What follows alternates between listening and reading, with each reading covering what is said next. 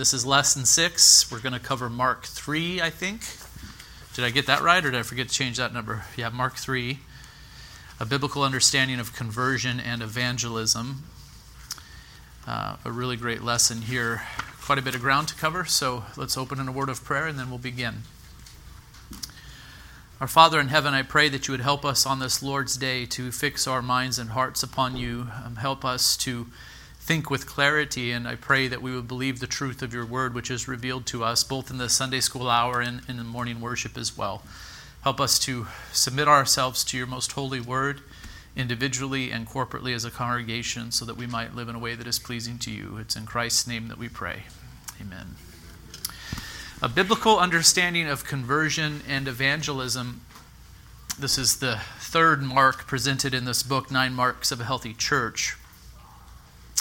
I'm going to move rather quickly uh, through this outline. As you can see, it's two full pages here. What do you think of when you hear the word conversion? Dever asks. In our day, any suggestion that you can change deeply is regarded with serious suspicion. Uh, we are who we are, so they say, and rather than question our innate desires, we should be proud of it and even promote it. Uh, that line there, um, I thought that's truer today than it ever was. Um, people are who they are, they think, and if you suggest that I should change, you know there, there's a real problem with that. Um, and yet, Dever also notes for all this uncertainty and suspicious about the possibility of change, uh, people do have a deep longing for change at the same time. So it is a bit ironic in our culture. On the one hand, our culture seems to say that change is not possible. We're born the way that we are, and who are you to say that I should be other than what I am? You need to accept me. You even need to celebrate me. At the same time, people seem to be longing for change, and you can just look in our culture at all of the you know, self-help books that are out there, um, for example, and, and the market there is for that sort of thing. You know, books that will teach you how to how to change for the better, be it in your marriage or as a parent or whatever it may be. What does the Bible say about deep, real, meaningful change, though? Of course, that's the question we're going to be concerned to answer here. In the context of this book, of course, we are talking about the great change that takes place in conversion. Conversion is literally turning, turning from sin to repenting of our sins and turning from trusting in ourselves to trusting only in Christ to reconcile us to God. Uh, so, we are talking about biblical conversion here, and conversion is turning, turning from sin uh, to walking away from it, uh, repenting, turning from trusting in ourselves to trusting only in Christ. See Paul's summary of his preaching in Acts 20 21. I have a note here. I think I'll let you do that on your own time. I do have a note here, though, to read the last paragraph on page 94. Uh, I thought it was a good paragraph, and I did not want to include it in its entirety in the outline here. It would take up too much space. So, page 94, last full paragraph. If we think conversion is something we alone do, then we will evangelize one way. If we think that conversion is something that most fundamentally God does, then we will evangelize another way. Remember, this chapter is on a biblical understanding of conversion and evangelism. And so, what Dever is pointing out to us here is that there's a connection between these two things. If we think that conversion is something that we do in and of ourselves, it's going to lead us to evangelize in a particular way. But if we realize that conversion is a work that God does within us, most fundamentally, though of course we have a part to play in that, uh, then we're going to evangelize in another way. Uh, this chapter is really important, brothers and sisters. Um, and again, I'm thinking back to when I first read this book back in, I guess, 2011, and uh, uh, to the thinking about the way that it resonated with me at the time, being a Calvinist at that time, uh, believing in the sovereignty of God over salvation and in conversion, and noticing that um, it does have an impact upon the way that we do evangelism. And how we evangelize will determine, I quote Dever again, in no small part, our church's health as surely as what food you're buying at the store affects your physical body's fitness. Anemic evangelism will starve us and we will waste away.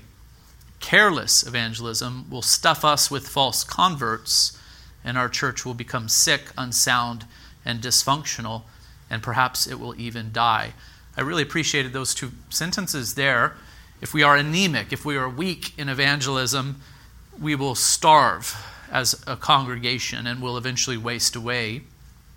But careless evangelism will stuff us with false converts, and that will lead to sickness of another kind, unsoundness, dysfunction, uh, and then perhaps leading even to the death of a congregation. But a biblical understanding of conversion will encourage us to be biblical to a biblical practice of evangelism. A biblical understanding of conversion and evangelism is a mark of a healthy church. Uh, that's well said there, bottom of page 94, top of page 95. A biblical understanding of conversion is the first main section in this chapter. Let me run through it quickly for you. According to the Bible, this is a crucial part of the good news. We need to be converted. Our state by nature is not good. You don't need a better you, you need a new you. And that is what God provides for us in Christ. Our past sins need to be forgiven, our present lives need to be reoriented, our future destiny needs to be changed from the hell of God's good judgment to the heaven of God's gracious forgiveness and acceptance in Christ. Um, I do like the little phrase there you don't need a better you, you need a new you. We need to be converted. True conversion is a change of mind, but it is not just a change of mind. It is a change of heart, though not a mindless emotional experience.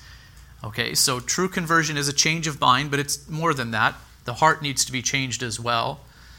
Um, but when we talk about change of heart, we're not just talking about a mindless emotional experience. We're talking about conversion that is thorough, that, that touches the whole of our being, uh, that, that, our human nature itself is renewed in Christ. Our souls are renewed, mind, will, and affections are renewed in conversion. As, God's con- as God converts the heart and gives new birth, new actions flow from our new identity as those who are united to Christ by faith. So, conversion is a change of mind, it's a change of heart leading to a change of actions, a change in our way of life. Mind, affections, we might say, will. The three parts of man's soul are all converted when God does a work upon a sinner. We have a new mind, a new heart, new affections, and even a, a new will strengthened by God through Christ and by the working of the Holy Spirit. According to the Bible, the real change of Christian conversion involves relying on Christ alone. In true conversion, we begin to rest in Christ, to trust in Him, and rely on His merit alone before God. We must realize that because of our sin, we are truly desperate before God. Our only hope is ultimately Christ. You could see I'm just picking up little sentences from Dever here uh, for the sake of brevity, but uh, that, that gets to the point of what he's saying on page 98. If you were to ask the world, how is it that you will change for the better? They have no such hope as this. Uh, for them, they will change only by their willpower alone, uh, implementing new tactics, becoming more disciplined, perhaps, you see, uh, using this new method perhaps will produce some change in whatever area of their life they think change is needed. But we know that true change it comes by the power of God working in us and then as we work towards sanctification, towards further change, we work not in our own strength but with the strength that God provides. Our only hope is ultimately Christ. We must repent of our sins and trust in Christ, and we can do that only by the power of God's Spirit, who takes the words we read and hear and uses them to create life and faith in our previously dark and dead souls. We need God to give us life, we need God to give us new hearts. Uh, so you could see that Dever is a Calvinist. He believes in the sovereignty of God over salvation. He believes in the sovereignty of God as it pertains to conversion. Uh, do we convert ourselves or does God convert us? Answer fundamentally and primarily, it is God who converts us. He changes us, and we also do change, but only by God's grace. Only by God's grace and with the strength that He provides. It is God who takes the initiative to convert us. It is God who gives us the new life. It is God who gives us the new birth. We are involved in these things, of course, but only by the grace of God.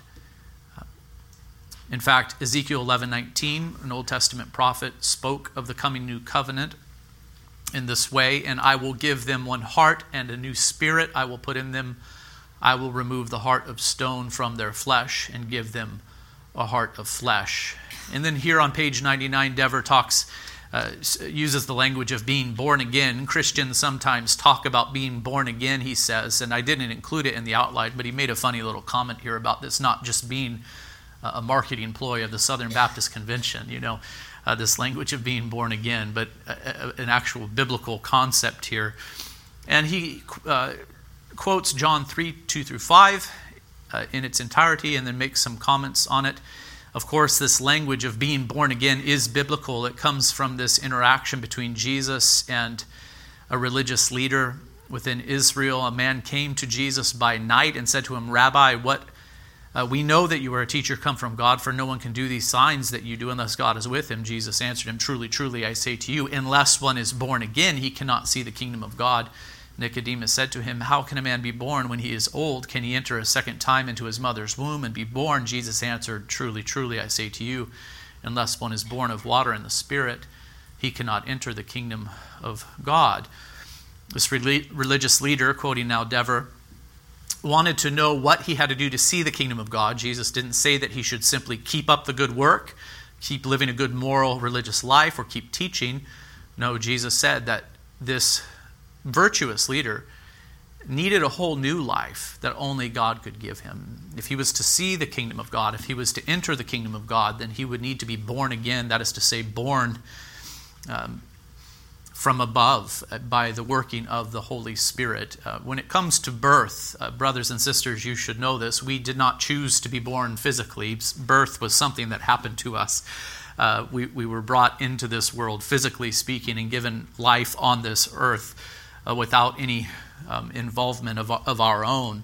And so it is with um, spiritual birth. A spiritual new birth is something that happens to us as the Holy Spirit works upon us through the preaching of the Word of God.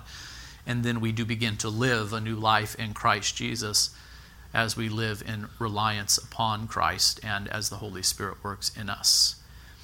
Joel 232 uh, is an important passage. It was used by Peter as he preached after the day of Pentecost. Uh, and it is often quoted, and I've quoted it as well when sharing the gospel. And it shall come to pass that everyone who calls on the name of the Lord shall be saved. Isn't that a wonderful statement?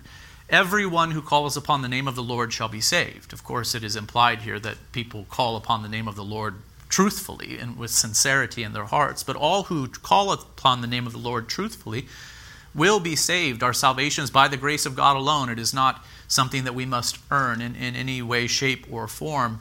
And so there's a very succinct and, and beautiful statement here, a, a wonderful promise. All who call upon the name of the Lord shall be saved. But Dever wants us to see Joel 2:32 in context. The rest of the passage says, For in Mount Zion and in Jerusalem there shall, there shall be those who escape, as the Lord has said, and among the survivors shall be those whom the Lord calls. And his point here is to say that this idea of the Lord's calling is, um, is behind this statement that all who call upon the name of the Lord shall be saved. In other, in other words, how do people come to call upon the name of the Lord sincerely and from the heart? It is because the Lord has called them. And here Dever is hinting at that doctrine of effectual calling, which we have talked about before, and I'm sure we'll talk about again. The Lord is sovereign over uh, salvation, over conversion. He calls his people to himself, and as he calls his people to himself, his people then do call out to him to the salvation of their souls. Conversion, Dever notes here, certainly includes our own actions. And I might ask you, brothers and sisters, this would be a good opportunity for me to ask you a question. What actions of ours does conversion involve? Any thoughts about that? What, what do we do when we are converted? What do we do? Repent. That's not something that God does for us, it's something that we must do. So to repent is to turn from sin and to Christ. What else do we do in conversion? I just hinted at it. We believe. So these are two sides of the same coin, really. A true saving faith involves a turning from sin and to Christ, to trust in Him. That is not something that God does for us, but it is something that God enables us to do by His grace. And so, this little phrase here, conversion, certainly includes our own actions. It's an important acknowledgement here. Our confession of faith makes this very clear as well.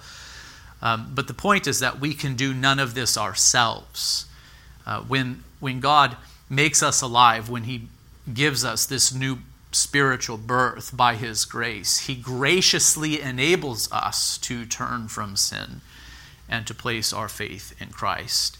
True conversion is a work of God's Spirit, and it bears different fruit than the flesh. And here he points us to Galatians 5 19 through 24. He asks the question do do you, want, to, do you want to test, as it were, to know whether or not you have been born again? Then he points us to Galatians 5 19 through 24 and says, Well, what fruit is your life producing? Uh, no believer lives a perfect life, granted but here, the fruit of the Spirit is set alongside the fruit of the flesh, or the works of the flesh, rather. Now, the works of the flesh are evident. I have here dot, dot, dot, because I try very hard to keep my outlines confined to two pages, and so I don't have the whole passage spelled out here. But Paul in Galatians 5:19 and following has a list of the things that the flesh will produce. The works of the flesh are evident, and there's all sorts of sinful things uh, that are listed after this. But he contrasts it with the fruit of the Spirit. But the fruit of the Spirit is love, joy, peace, patience, kindness, goodness, faithfulness, gentleness, self control. Against such things there is no law. And those who belong to Christ Jesus have crucified the flesh with its passions and desires. As I've said, no Christian is perfect. We all continue to struggle with sin. But if we have been converted truly, if we have truly turned from sin into Christ and have been made new by the working of the Holy Spirit, then we ought to see these characteristics manifest in our life and these former characteristics that once were ours before we were converted by the power of the Holy Spirit constantly diminishing. The works of the flesh will, will diminish, uh, hopefully, very drastically, and the works of the Spirit will become more and more evident. We will be people marked by love and joy, peace, patience, kindness, goodness, gentleness, uh, faithfulness, gentleness, self control. Um, these are the qualities that the Spirit produces within his people. So I love that he has paired these two things together conversion and evangelism. Um, and it should be evident to you why he has done that.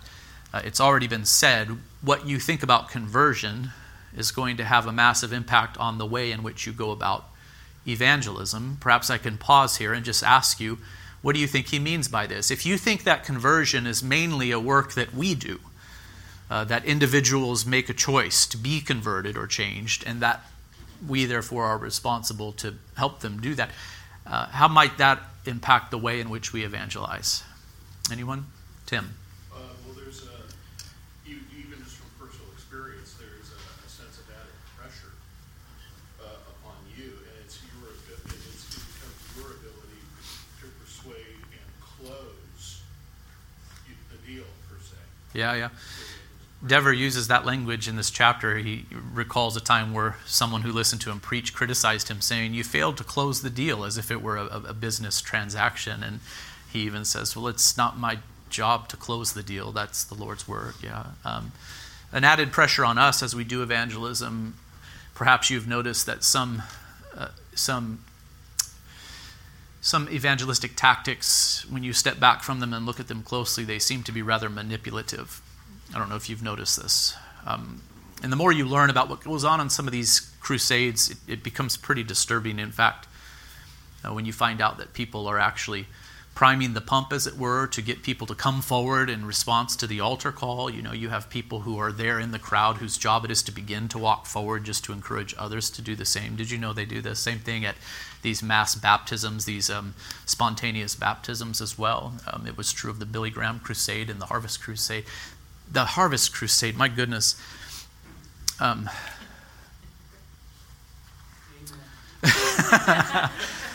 I again, I, I, I, don't doubt that the Lord can do good things through these things, through these um, these these events. You know, I, am not. If you were saved at a Harvest Crusade, I don't. I don't mean to demean your your salvation in Christ Jesus. Thanks be to God. But I mean, I've known people who just will admit that they went to the Harvest Crusade and went down on the field at the time of the altar call because they wanted to be on the field of Angel Stadium.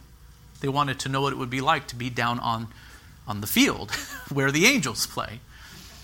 And they said it without blushing. And I'm thinking, if that's true of these folks, um, how many who go down there aren't just doing that very same thing continuously and then just being lost, but just never showing up in any local church ever? And it has the appearance of success, it has the appearance of fruitfulness, doesn't it? I mean, really big time. When you can pack a, a Major League Baseball stadium full, filled with people massive stage on the field, massive production, and then pe- people streaming down, it really has the appearance of success and fruitfulness. But if you step back from it, you begin to wonder what is going on here. You know, um, some of the tactics seem to be very manipulative, emotionally manipulative, and otherwise. Uh, Robin, you had your hand up for a second, and I kind of rambled on about that, but. Did,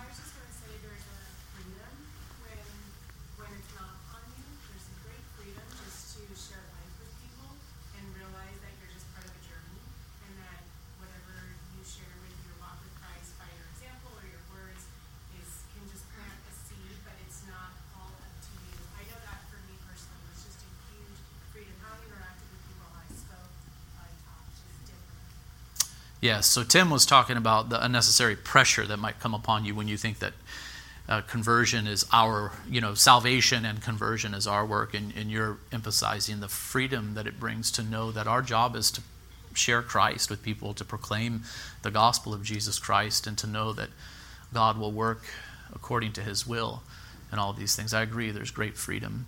Um, uh, yes, Jody.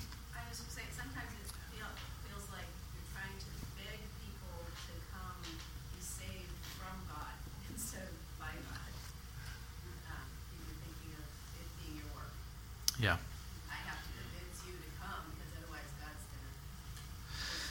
Yes. So you can see why it's important to talk about conversion in connection with the subject of evangelism. What we believe about conversion is going to have a massive impact upon what we think about evangelism and how, is it, how, how it's to be done. Um, Dever did warn against anemic uh, churches that are anemic or weak in their evangelistic efforts, and we have to be aware of that. Like we can't we can't take so much comfort in this idea that salvation is of the Lord that we become irresponsible ourselves because we know that salvation is of the Lord, but yet He is determined to use the proclamation of the gospel to do this work. So we have to be responsible. And I do think that as a congregation here at Emmaus, we can grow stronger in this area. Uh, we can be more faithful in the proclamation of the gospel of Jesus Christ. We can be even more prepared than we now are in the discipleship of new, in, in the discipleship of brand new believers. It's, it's on my mind, and I think we need to get some traction in this regard, to be more diligent in our preaching of the gospel of Jesus Christ in this community, and, and even getting back to supporting uh, church planting efforts to the ends of the earth. Uh, some of those efforts that we've supported in the past have either dried up or uh, things have changed with them. So we do have to be careful about anemia in this regard as it pertains to evangelism, but at the same time, we need not run run into these um, manipulative tactics, thinking that salvation is something that we produce or conversion is something that we uh, work within others. So let's talk about evangelism briefly. Evangelism is one person telling another person the good news of how he or she can be reconciled to God through faith in Jesus Christ. Notice it's telling. Um, you don't evangelize through your way of life, though your way of life is certainly very important you don't evangelize through your way of life. You evangelize by telling somebody good news. It is a message that must be proclaimed. Some are called to be evangelists, so they're called to preach the good news of Jesus Christ in a pronounced way. Um, but all Christians are called to give a reason for the hope that is in them. It's going to be you telling others, perhaps in a casual way, about the good news of Jesus Christ and how salvation is available through faith in Him. Uh, here, Dever also cites that very famous passage in Romans 10, which, which I've come to really love and appreciate, which says, For everyone who calls on the name of the Lord will be saved. So there it is. uh, going back uh, to that. Um, to that Joel 232 passage that we looked at just a moment. Everyone who calls on the name of the Lord will be saved. And then Paul goes on to say, How then will they call on him in whom they have not believed? And how are they to believe in him of whom they have never heard? And how are they to hear without someone preaching? And how are they to preach unless they are sent? As it is written, How beautiful are the feet of those who preach the good news. So, do you see how these things are all linked together?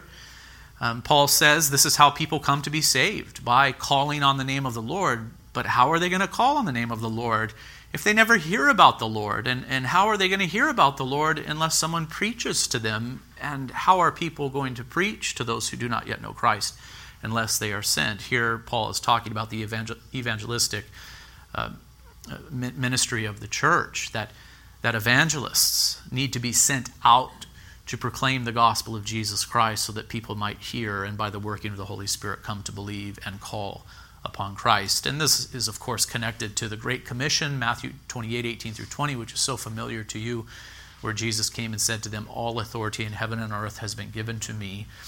Go, therefore, and make disciples of all nations. He spoke this to his, to his apostles, he sent them out.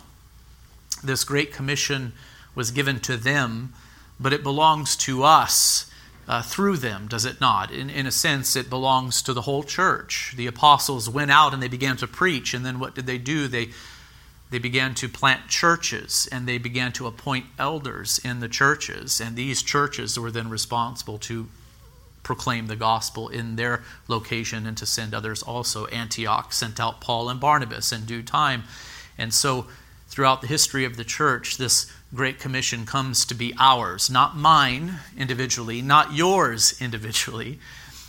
Uh, you yourself are not called to fulfill the Great Commission alone, but it belongs to us corporately as the church of Jesus Christ. We, together with all of our unique gifts, are to be concerned with the furthering of the gospel in this place and to the ends of the earth, uh, so that people come to believe and to be taught all that Christ, to obey all that Christ has commanded us. This we are to do to the end of the age. And so we must be faithful. Evangelism is a work that we are called to do. Is it, is it, are we the ones who convert sinners? No, that is God's work, but nevertheless, this is the means that God has determined to use. Dever lists six ways evangelism is misunderstood in this chapter. I think these are helpful uh, statements here. Evangelism is not, and then he lists six things that evangelism is not. It's a very effective way of clarifying some things. Evangelism is not an imposition of our beliefs on others.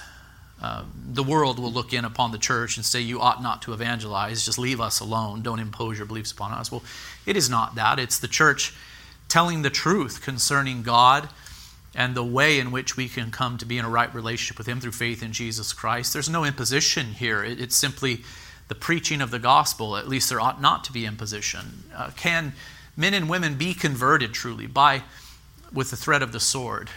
Can you put a sword to someone's throat, a knife to someone's throat, and convert them? Well, you might end up with what appears to be conversion, but most likely it will not be true conversion, will it? It will be superficial and external. And of course, there have been situations in, in the history of the world where uh, Christianity has been advanced in just that way.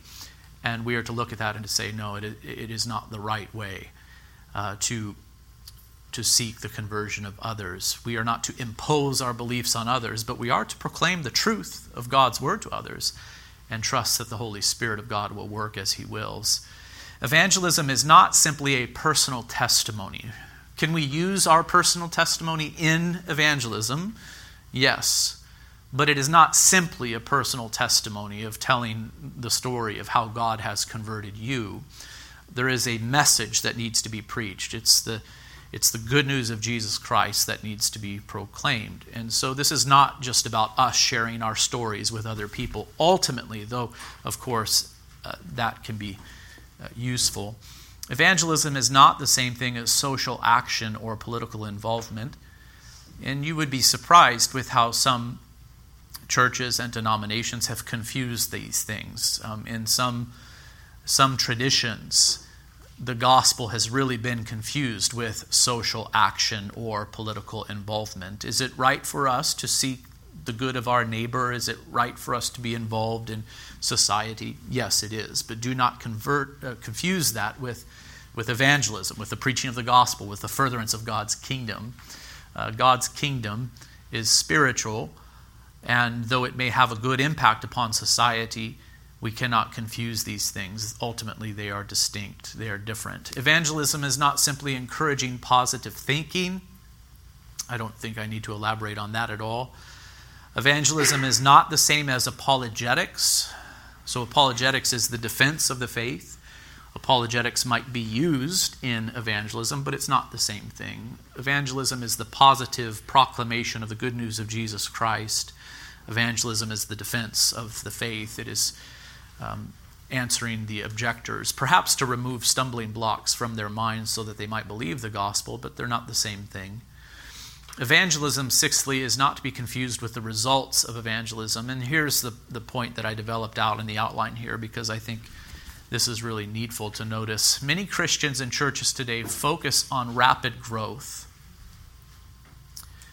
But rapid growth is not necessarily good growth or even real growth. In fact, rapid growth can be cancerous. And he develops that analogy a little bit, I think on page 107. My daughter was telling me about an interaction that she had with one of her coaches who is a professing Christian, and they started talking about their churches. And so Kalia was uh, sharing with her coach what our church is like. Yeah, we're, we're small. And uh, of course, the coach's reply was, well, we, we're small too, but we only started a few years ago. We're growing fast. you, know? you, you just you've seen this, you know, in terms of how prideful Christians could be when it comes to the, the numerical growth of their churches. Like it's everything, as if this is what it, the mark of a healthy church is, you know, rapid growth. And maybe their church is healthy, I don't know. Um, but my daughter was just noting how quickly that issue was put to the forefront in the conversation. Well, we're small too, but we only started a few years ago. We're growing really fast. So, in other words, God is doing something powerful amongst us. Maybe, maybe not. Not all growth is good growth. In fact, rapid growth can be cancerous. The sudden advances of gospel work we find in the Bible are few. This is a very good observation. Uh, where do we see really rapid advances as it pertains to the, um, the, the, the, the furthering of the kingdom of God in the scriptures? He mentions the Exodus that was a very rapid advance, wasn't it, at the time of the Exodus? But you think of how the people of God languished in Egypt for hundreds of years prior to that. And you think of Abraham's sojourning. There wasn't much advance in the days of Abraham, nor in the days of Isaac and Jacob. The people of God on, the, on earth, the covenant people of God, were uh, a very small clan for a very long time. And they went down into Egypt and they languished there. And then all of a sudden, the Lord did this mighty work to greatly expand his people, to bring them out, and to lead them towards the promised land. So, thanks be to God for that rapid advancement. It was very significant, of course.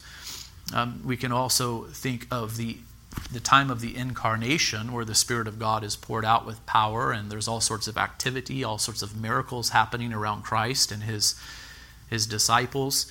We could think of the resurrection and Pentecost and how quickly the church grew immediately after Pentecost. You read of you know thousands of souls being baptized on this day and thousands more on the next. And sometimes we read those passages and we assume well if we are doing our job and if, if god is, is really at work amongst us then aren't we going to see something similar? You know thousands of people committing their lives to christ regularly. But we need to recognize that um, these were unique moments in the history of redemption. There were moments of inbreaking, they were moments of, of just great transition and change.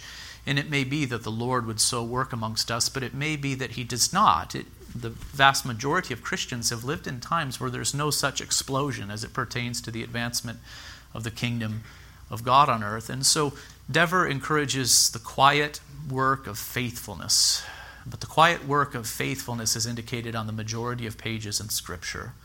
and in the majority of the lives of the people of God throughout the history of the church.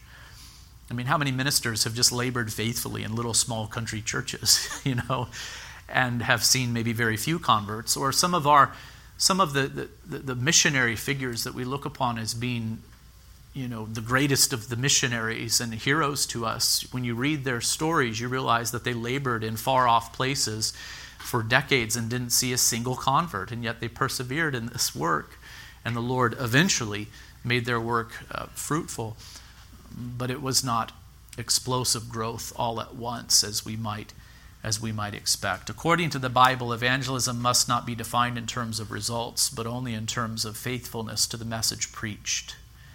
That's, that's where we must, that, that's how we must define success, brothers and sisters. Are we faithful? Are we faithful to, to preach the truth of God's word, uh, the gospel of Jesus Christ, truthfully? Uh, we long to hear the words, Well done, good and faithful servant, when we stand before the Lord, do we not? And that is what matters. Faithfulness is what matters.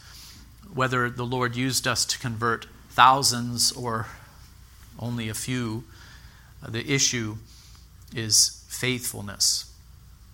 He wants us, um, well, I've gotten ahead of myself here. These are my words. We must not forget the doctrine of election. Uh, and those are my words because I'm summarizing a whole section of Dever here in brief. And he mentions two passages 2 Corinthians 2:15 through 16. Oh, maybe it is that, that one only. For we are the aroma of Christ to God among those who are being saved and among those who are perishing. To one, a fragrance from death to death, to the other, a fragrance from life to life, who is sufficient for these things. I think it is in this section here that Dever points out how this doctrine of election or predestination actually empowered Paul and others like him to be faithful evangelists and missionaries, uh, even in the face of great difficulty and even when sometimes the results were very meager.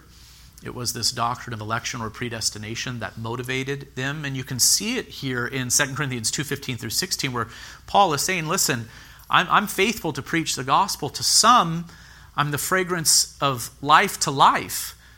But for others, I know that I'm the fragrance of death to death. In other words, this gospel that I preach to some is really a word of condemnation, but to others, it is effective to bring them to spiritual life. He realized that. And Paul makes comments there in, in the book of Acts, um, or, or Luke does rather, about Paul's missionary journeys, about how he would go into a certain city, and I forget the chapter and verse right now, but how he would preach the gospel, and Luke would say something like this As many as were appointed to salvation believed. And then in another place, God encourages Paul with these words, saying, Do not be afraid. This is the other text I was thinking of, but I don't think I spelled it out here. Um, Do not be afraid, I have many people in this city. I mean, Paul had reason to be afraid, you know, in, in a naturalistic sense. He had been beaten and stoned to death, left for dead uh, at, at certain times. But God says, Go into this region, preach the gospel here. I have many people here. In other words, He had His elect there who would, would willingly receive uh, the message of the gospel to the salvation of their souls. So, this doctrine of predestination or election is not a hindrance to evangelism or missions. In fact, it is the greatest motivation to faithful evangelism and missions work uh, because we know that we are called to simply be faithful and that God will draw his people to salvation as he wills. He says also, Dever does, consider the parable of the sower. The sower scattered the same seed on several different kinds of soil. You remember that parable, don't you? The rocky soil, the wayside, the rocky soil um, the thorny soil, and the good soil. It's the same seed that's scattered, and it's scattered pretty liberally, right? Pretty carelessly. The seed is just thrown everywhere, and yet some of it produces nothing at all. Some produces, it seems, for a short time, but it's either plucked up or scorched by the heat of the sun, but other seed takes root and produces fruit. Uh, I think the message is this we're to scatter the seed of the gospel to all who will hear it, and we're to trust that the Lord is going to do the work to prepare the hearts. In fact, um, have you heard that? Um, have any of you heard that parable preached on in a different way, with a different application than the one that I just gave? And do you want to tell me what it was, Chad? Oh, well, I, I've, I've heard it preached that the sower is actually Jesus and not us. But I don't know if that's what That's not what I was thinking about, actually, but I mean, I, I appreciate you sharing that. Um, I've heard I've heard this emphasized.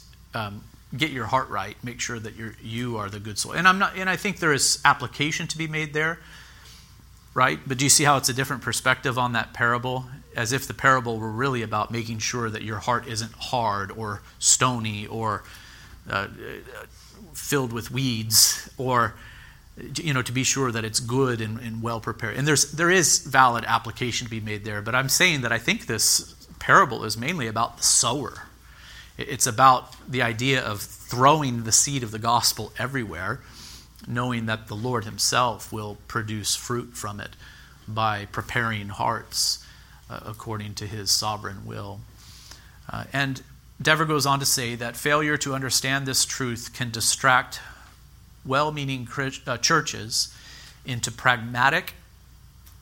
Oh, here, here's some harsh words, right? And, and I just say amen to them. Failure to understand this truth can distract well meaning churches into pragmatic, results oriented endeavors and can transform pastors into neurotic people manipulators. Those are harsh words, but they're, they're very true in my experience uh, churches that buy into this idea that evangelism successful evangelism has to do with results you know a number the, how many decision cards were filled out how many baptisms did you perform in, the last year and we're not a part of the southern baptist convention or of any other large denomination like this where this sort of thing is emphasized but a lot of churches are and, and the churches that are a part of large denominations like this know that the pastors go to these conventions and they feel the pressure to report big numbers how many decision cards were filled out this year? How many baptisms did you perform? How many people are on your membership roster? Big pressure placed upon pastors to produce big numbers because the success of their, their life's work is really determined by the numbers that they produce. And so that's what Dever is referring to here. Uh, and this pressure can lead well meaning churches perhaps into pragmatic um, uh, endeavors. What is this? Prag- pragmatism is, the, is when you begin to ask this as the ultimate uh, question What can we do to get numerical results? What can we do to bring more people in? Of course, that will involve building bigger buildings, having more services. What can we do? It's pragmatism. I'm not saying that we shouldn't be concerned with practical questions, but we definitely must avoid pragmatism. Uh, it, it leads to unhealthy churches uh, results oriented endeavors he mentions, and then these, these are the most harsh words pastors being uh, turned or transformed into neurotic people manipulators. I, I've seen this. Have you seen this? You don't answer. Don't answer. I've seen this. Where, where yeah, you, you, you spend time with some of these men who are in this world, and, and, you, and you go, there's just there's no authenticity. There, there's something. I, I mean, I've used the word slimy I don't know if you've ever seen this, but there just seems to be a lack of authenticity, a manipulativeness. Um, I think I made that word up right there. Uh, uh, but yes, it, it's very concerning. Misunderstanding this point can cripple individual Christians with a deep sense of personal failure and, ironically, can cause an aversion to evangelism itself. We've talked about this. And then Dever says straight away on page 109 God is sovereign over, uh, God is sovereign in evangelism. So, with no time remaining, the very important question why should we evangelize? In brief, we could say out of obedience, God has commanded us to. And then, secondly, because it is the means that God uses. Uh, see the Romans 10 13 through 15 uh, passage above. How, shall, how should we evangelize? We must pray. We must tell people with honesty that if they repent and believe, they will be saved, but it will be costly. Following Christ in this world is costly. We must tell people with urgency that if they repent and believe, they will be saved, but they must decide now. I think it is right for us to speak with that kind of urgency. Tomorrow is guaranteed to no one. It is true. Uh, we don't need to manipulate people with this, but we need to tell them the truth that here, here is the offer of salvation through faith in Jesus Christ. repent now, turn to Him now. We must tell people with joy that if they repent and believe the good news, they will be saved. The emphasis here is on joy, despite the difficulty, following Christ is a joy. We must use the Bible. We must realize that the lives of individual Christians and the church as a whole are central to evangelism. So we don't evangelize through our way of life. It is not that we just live a good life and people are going to magically come to Jesus, you know, because we've lived a good life. But here Dever is acknowledging that the way of our way of life does matter. In fact, our confession of faith speaks of good works as um, adorning the gospel. I love that terminology. Uh, you know, you bring a Christmas tree into your house, maybe. I don't know if you have this custom or not. Uh, what do you do? You decorate it, you adorn it, you make it look beautiful. Why did that illustration come to my mind? It did. And I think the same is true with the gospel. Like the gospel is the gospel, we must proclaim it, but certainly our lives should make the gospel appealing. People should not look in upon us and say, This is the gospel, but you're all a bunch of hypocrites. Why should I believe this gospel and follow this Jesus? You understand? Uh, use the Bible, okay, um, central to evangelism, the lives of individual Christians the church. Build relationships with non Christians. I think this is very important. To have an opportunity to share Christ, we must rub shoulders with non Christians. Work with other Christians to take the gospel to those who don't live around any Christians, and there are still people in the world who live in regions like this. He has one last remark here. It's like kind of tagged on to the end of the chapter. Evangelism is not marketing uh, the sinner's prayer is a human tradition, it's not found in the Bible. Did you know that? The sinner's prayer. Does coming to faith in Christ, turning from sin into Christ, involve prayer? I, I don't. Yeah, I don't doubt it. Of course, it does. But you know it is. You know it's being talked about here. Um, ever, I, I, can't say ever since Billy Graham, but certainly Billy Graham made this popular. You know, the evangelistic crusade. People come down, and what do they do? They say the sinner's prayer, and then they're guaranteed entrance into heaven. Supposedly, you know, some take it that way. The sinner's prayer is, in fact, a human tradition. Look through the pages of the Bible, nowhere do you find the sinner's prayer mentioned. Um, the same can be said of spontaneous baptisms. Uh, Dever is here um, highlighting a trend that is growing, I guess. Um, I suppose it's better that it be baptism that is used instead of the sinner's prayer. That's a little bit more biblical. But he's critiquing here the practice of spontaneous baptisms, this idea that people respond to an altar call at a crusade and then are immediately baptized without any, without any vetting of their profession of faith to see whether or not it is true, without any preparation or discipleship. The church historically has, um, has prepared people for baptism, even using things like catechisms uh, to be sure that the knowledge they need to be saved is in fact there and to vet their credible profession of faith. Some of you might be thinking to yourselves, and I know I'm over time, and that's all right. I think it's just the way it is. This is important. Some of you might be thinking to yourselves, um, but what about those spontaneous baptisms in the book of Acts, where the gospel is preached and 3,000 souls are saved and they're baptized on the, on the same day? Here, here's the reason for that. These souls who believed in Jesus as Messiah and were saved on that day and who were baptized on that day, these souls were coming to Jerusalem as God-fearers to worship Yahweh. They, they understood the Old Testament scriptures so thoroughly and so believed in the God of Israel and in the promised Messiah that they were journeying on foot long distances to come and worship him at his temple. And when they heard the good news of Jesus Christ, and it's probably not the first they heard of him, in fact, they probably heard of him in the years leading up to it, they had everything they needed to profess faith in him with sincerity and with knowledge and, and in truth. You understand? Uh, this is not a situation where you're preaching the gospel to people who have never encountered the teaching of the Bible before and then applying baptism to them immediately. You understand this? It, it, it, again, we have to read the scriptures and ask is this ordinary or is this something unique that was going on in the earliest days of the church? So, spontaneous baptisms, this is to be avoided manipulative tactics ought not to be employed to produce responses to altar calls. Perhaps those are my words summing up Dever here. So here is Dever's conclusion. Here is his resolve, and I think it is good. I'm going to preach the gospel, trying to persuade, but knowing that I cannot convert, and then stand back while God uses all his divine powers to convict and change the sinner. That's the good news we want to see our churches built on. Not what we can do, but what God has done and will do if you believe in Christ. Let's bow for prayer. Father, do help us to be healthier in this regard, to be more faithful in our evangelism. I pray that you would move us to speak of Christ crucified and risen in the hope that is in him. We do long to see our church grow in number, uh, but we long to see it grow in truth. Uh, would you add people to us, O Lord? Would you cause others to bow the knee and say, Jesus is Lord, in sincerity and in truth? May they be added to us and may they May they grow in Christ, learning to obey all that He has commanded. Have mercy upon us, have mercy upon this land, O Lord, and use us. I pray that you would make us fruitful, O God. And if we do not have it, give us a desire to be fruitful, O Lord.